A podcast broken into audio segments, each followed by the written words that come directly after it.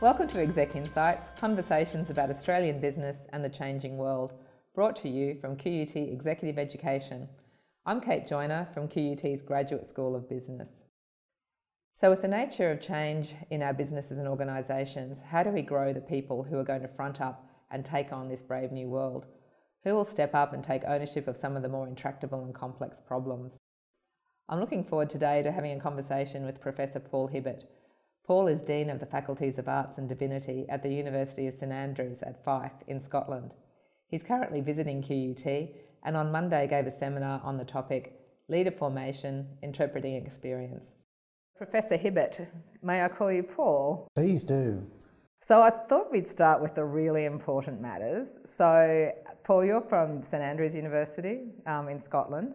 So, wasn't that the university that uh, Prince William and Catherine went to? So, if so, did you meet them? I didn't meet them actually. They were just before my time. Oh, before. Um, oh, bugger. I don't. T- no, I don't tire of hearing about them. It's absolutely fine. but there are lots of lots of wonderful students there, and they're just typical of the nice kids we see, to be honest. Mm.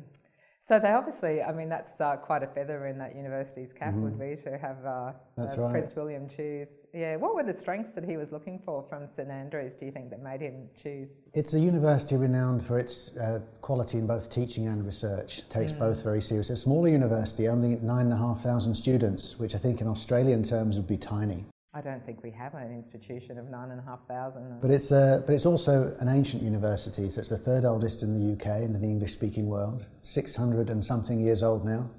And even the job I have myself at uh, the university as Dean of Arts is 600 years old. And that's pretty cool, I think. That so tradition is a big thing.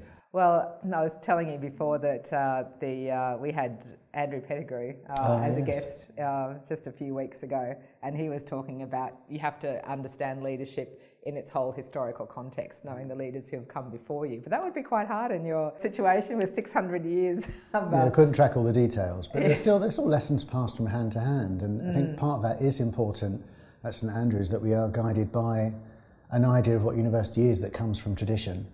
To some degree, we're still we're not quite in the ancient world, but it mm. feels like it sometimes. That'd be a wonderful experience. Yeah, I do love Scotland. But um, Paul, your, your topic is um, leader formation. So I think when I went to your presentation just earlier this week, you spoke, as Andrew did, in fact, Andrew Pettigrew, about how our, our, we have a strong focus in um, you know, schools of business and so forth on the individual charismatic, That's strong right. leader. It's, it's, a very strong tradition in our, in our theory. And uh, you're suggesting, as Andrew did, that we need to start reframing that. Would you agree? Yes, that's right. I think um, for two reasons. One is that whoever's leading isn't doing that all of the time. They take different roles, and leading is something you pick up and put down. So you can't think of somebody being striding around as a leader. I like to think of Winston Churchill eating his breakfast or something. He's not quite being a great leader at that point. But also, his wife probably never thought him as charismatic. No, not at all. I'm quite sure. She, yeah, we won't go into the details of Winston Churchill's home life probably, but also. Um, the ways in which people enact things, the way in which they understand things, is, is collaborative and relational more often than not. And so we don't achieve anything by ourselves. Uh, even people who are seen to be great leaders need a team around them, and they are developed by those people as they develop them. So, and particularly so, I think, in the 21st century, where uh, we just dis- discussed this with Jeff Abbott in the context of um, coaching, is that we don't know all the answers, and to assume that, that, we, that we do and we just impart them from up high is, uh, if, if it was ever um, appropriate. It's certainly not now with the, the pace of change. No, that's right. And people often ask how does a, a, prime minister or a CEO cope with the complexity of a large organisation, understand it all? And the answer is they don't. Um, they have to trust and rely on other people to get things done. And that's an essence of leading as well, in that the practice is shared around. If you try and keep all the cards in your own hand, then you can't really play the game. It's not going to work that way. And so it is about um, sharing out the complexity amongst the team and also recognizing that you, because you can't understand it all, there are moments when you, as a leader or somebody in a leading role, have to learn rather than giving a quick answer. Mm. We mentioned too that um, what, when we started to step away from the idea about the, the singular and, and uh, charismatic, powerful leader, we started to introduce concepts like servant leadership and authentic leadership. And you, you said quite interestingly, I think, that that really just points the arrow in another direction, but still to one person. Oh, particularly servant leadership. I think it depends on the way these concepts are used. And there's a rich uh, discourse about these things. But sometimes servant leadership inverts the pyramid. So rather than somebody sitting on top of it, there's somebody holding the whole thing up. And that's not really a different model. It's just another way of looking at the same model, I the think. So. Mm. yeah, it still points to one person, just the arrow is uh, up, down rather than up. Mm, and I, I, think too, around the same time that we were just generally questioning these ideas, that uh, I guess maybe in 2007, in the wake of global financial crises and certain big ethical failures um, in leadership, that we started to get a little bit um, put off by the whole idea generally, I think, and started to question uh, the nature of organisations and the nature of leadership. Um, and start to look at um, ideas about responsible leadership. But, but in that wake, we started, uh, you mentioned, to develop leadership development practices that you know built on social conscience, but even those ideas are maybe a tiny bit flawed. Um, well, nothing is a perfect solution. I mean, that's part mm. of the discussion we had earlier this week. Really, was mm. about that problem that you can't fix uh, behaviours with a quick um, workshop session. So you, mm. 51 weeks of the year, you're standing up shooting people. 52nd week, you're having a nice conversation, it doesn't change you. No, or, or those practices where for 51 weeks of the year we're, we're sort of a kill, uh, you know, eat what you kill kind of organisation, and then we go build an orphanage in a third world country. it's, uh, yeah. It salves the conscience a little bit, but doesn't transform. Mm. Yeah. So yeah. it is about how you build those kinds of different attitudes into the normal sets mm. of practicing. Mm. So uh, you mentioned also that some of these uh, practices that we that we employ in leader develop, uh, development uh, don't really bridge what you call the, the knowledge action gap. So, if we're trying to build a sense of, of uh, social responsibility, for example, um, we might raise the awareness that, there, that this concept is important, but not the willingness or the ability to do anything about it. That's right, and I think part of that depends on the amount of reflection or the degree of reflection that somebody is in, able to enact in one sense, that gets you so far, but also the depth of that reflection, being able to see the other person, the other person's situation as being meaningful to you and trying to inhabit their world a little bit. Mm. So you might go and clean up the orphanage and do that, do that good work, but unless you feel connected, it's quite different. So the depth of interpretation of your experience is really essential to that. Mm. How you um, are exploring what's going on around you and your role in it, and seeing the connectedness, I think, in the community context of things too. Mm. Um, which, which leads on uh, beautifully, I think, to your whole concept um, about how leaders are formed, so that you do take a very broad and holistic view about the leader. So, if we were to ask a successful, um, well, I'll go still go with the individual leader, but um, how they were formed or what, what grew them um, to be the person that they are, to take on some large leadership challenges. They'd probably mention some critical incidents um, mm-hmm. in their career, in their life, really, and their ability to be shaped and reformed by that experience. So you speak more about leader formation than, than traditional leadership concepts. Have I got that right? Yes, yes, you have. That's great. It's it's about those incidents, but also being open to those incidents being a continuing experience. So every kind of event of experience when we engage with other people, or indeed as I talk about, you know, complex artwork mm. that demands something else of us in our understanding, then we're open to being changed and developed. And it's keeping that openness alive and not saying, well, I had that experience 20 years ago, that made me the man I am today. Yes. and just stopping that there. one formative incident. Yeah, that, that's no good to anybody. Mm. Yeah. And in fact, I mean, if we accept the premise that the 21st century is challenging in, in all dimensions, we have to be open to having our ideas tested, contested, reframed at all times, uh, and being open to views uh, not our own. Yes, indeed. Mm.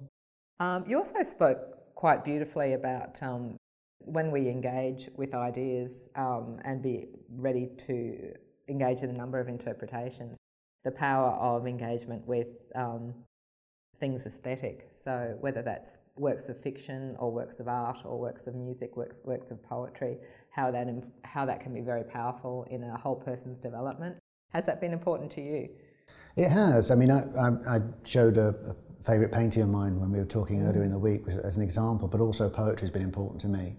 these kinds of aesthetic experiences are important because they slow down our thinking. We live in a world where we demand where the, res- the demand is for quick responses the whole time, react, what's the answer? And something that stops you in your tracks, engages you differently, and makes you think more broadly about your life and, and the, the world you inhabit in general is really important.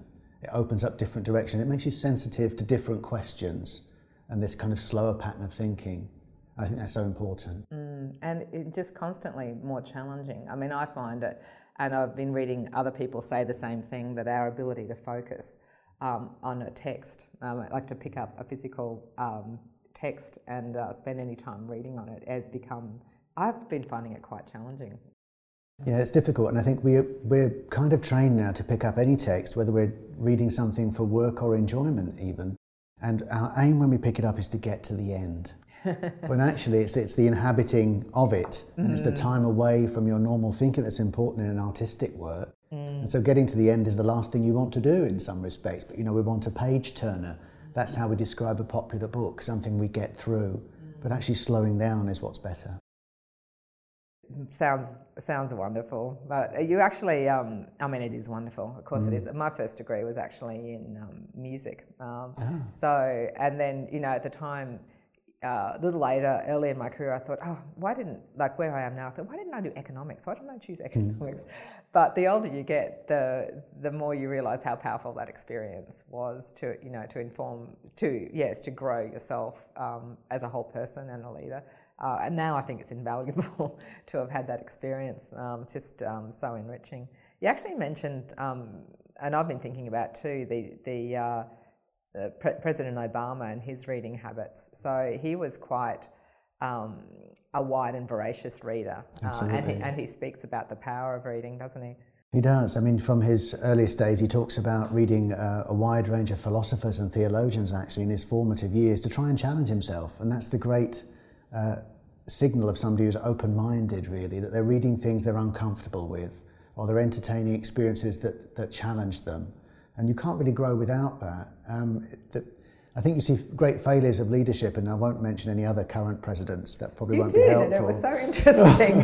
uh, yes, but we're trying not, not to go, not. go to but, Trump but every time. but if we set aside um, somebody's current reading habits, if you look at somebody who only maintains a group around them that are completely like them, then they're cut off from learning and change and, and sources of understanding. It's no good. And so Obama's um, history of reading and challenging himself I think it was tremendously powerful. And he's done it also in his um, time as president through reading fiction, but literary fiction that again challenges and takes him on.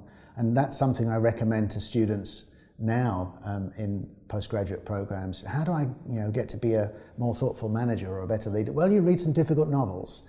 And this I'm is sure not, they welcome that. that well, amongst other things, it's not the only thing you do, mm. obviously, but it, but that kind of broadening for yourself, you can't do it by being a better management theoretician.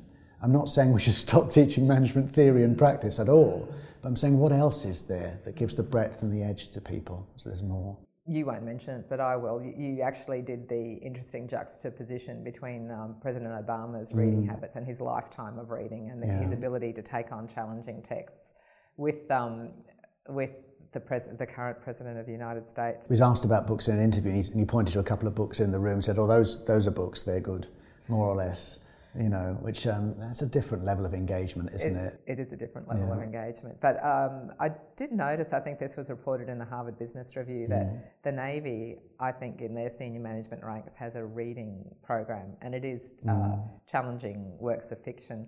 I'm sure it's in sort of probably one genre, but, but it is, I mean, interesting concept. I suppose if you're out at sea for any particular length of time, it would be a wonderful thing to engage in a discussion, you know, with the, um, your commanding officer um, on the nature of a, a, a work of fiction. I think it'd be a wonderful thing to do.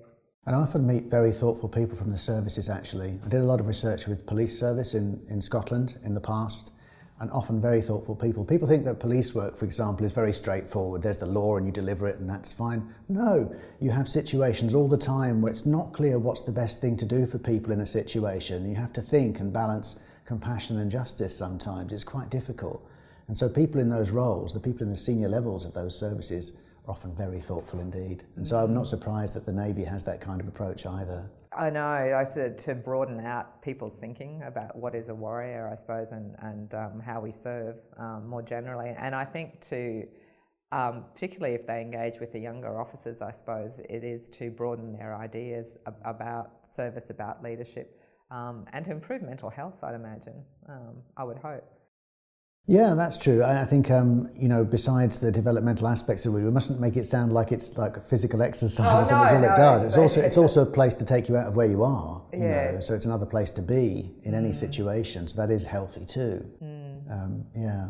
So uh, you mentioned that uh, actually dialogue um, is one of the practices uh, of leader formation, and not necessarily dialogue uh, as in coaching or a conversation, but a dialogue with uh, with a challenging text or a, a dialogue with um, uh, you know uh, a work of art or a work of poetry.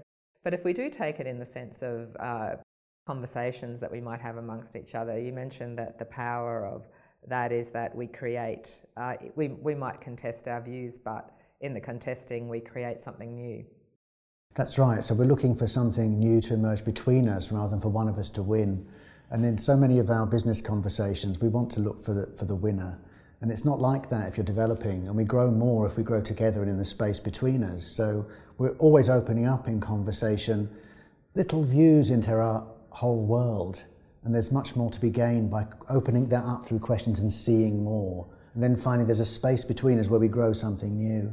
That sounds a bit poetic, really, but you know, you know the kind of place I'm trying to go with that. I do. Well, and it would be a wonderful uh, principle to inject into Twitter conversations, I think, at the moment, which is very much about, it's very combative actually in social media, isn't it?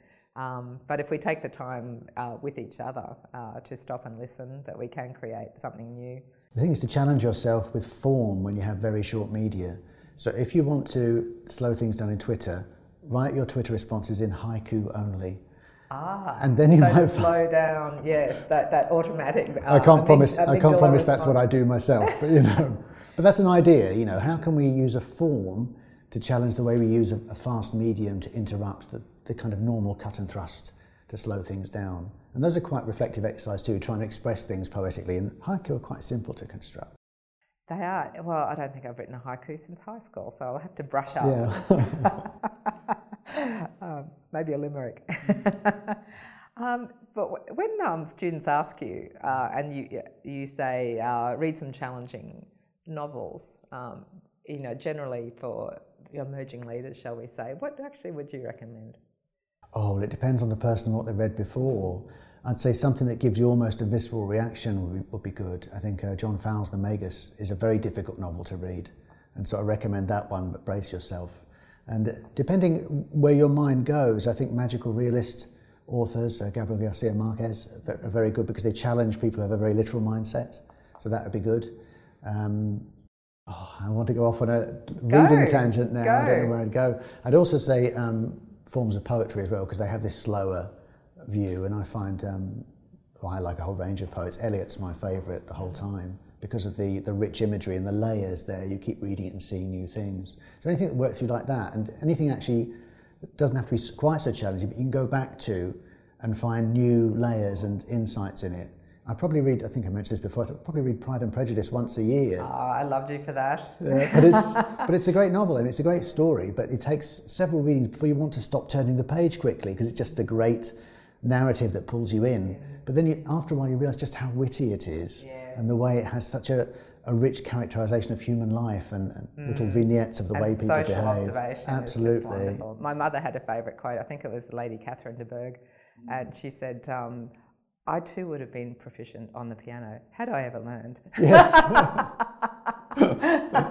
Something applies for all of us, I think. I think so too. Mm. Well, you did um, mention the power of poetry, Mm. and and this is where I th- um, to end it would be wonderful if you would choose to um, give us any piece that you would like to offer us on this fri- uh, this rainy Friday afternoon. Well, I'll give you a few uh, favourite remembered lines, and they build on really the idea of humility. And you know, you've got to stop yourself thinking too much of yourself. And so, uh, whenever I get a bit carried away, thinking I'm a bit t- a bit too self-important, I remember a few lines from Eliot, and that is, um, "No, I am not Prince Hamlet, nor was meant to be. Am an attendant lord, one that will do to swell an entrance, fill a scene or two." And on that note, I can't top it, so thank you very much. Thank you.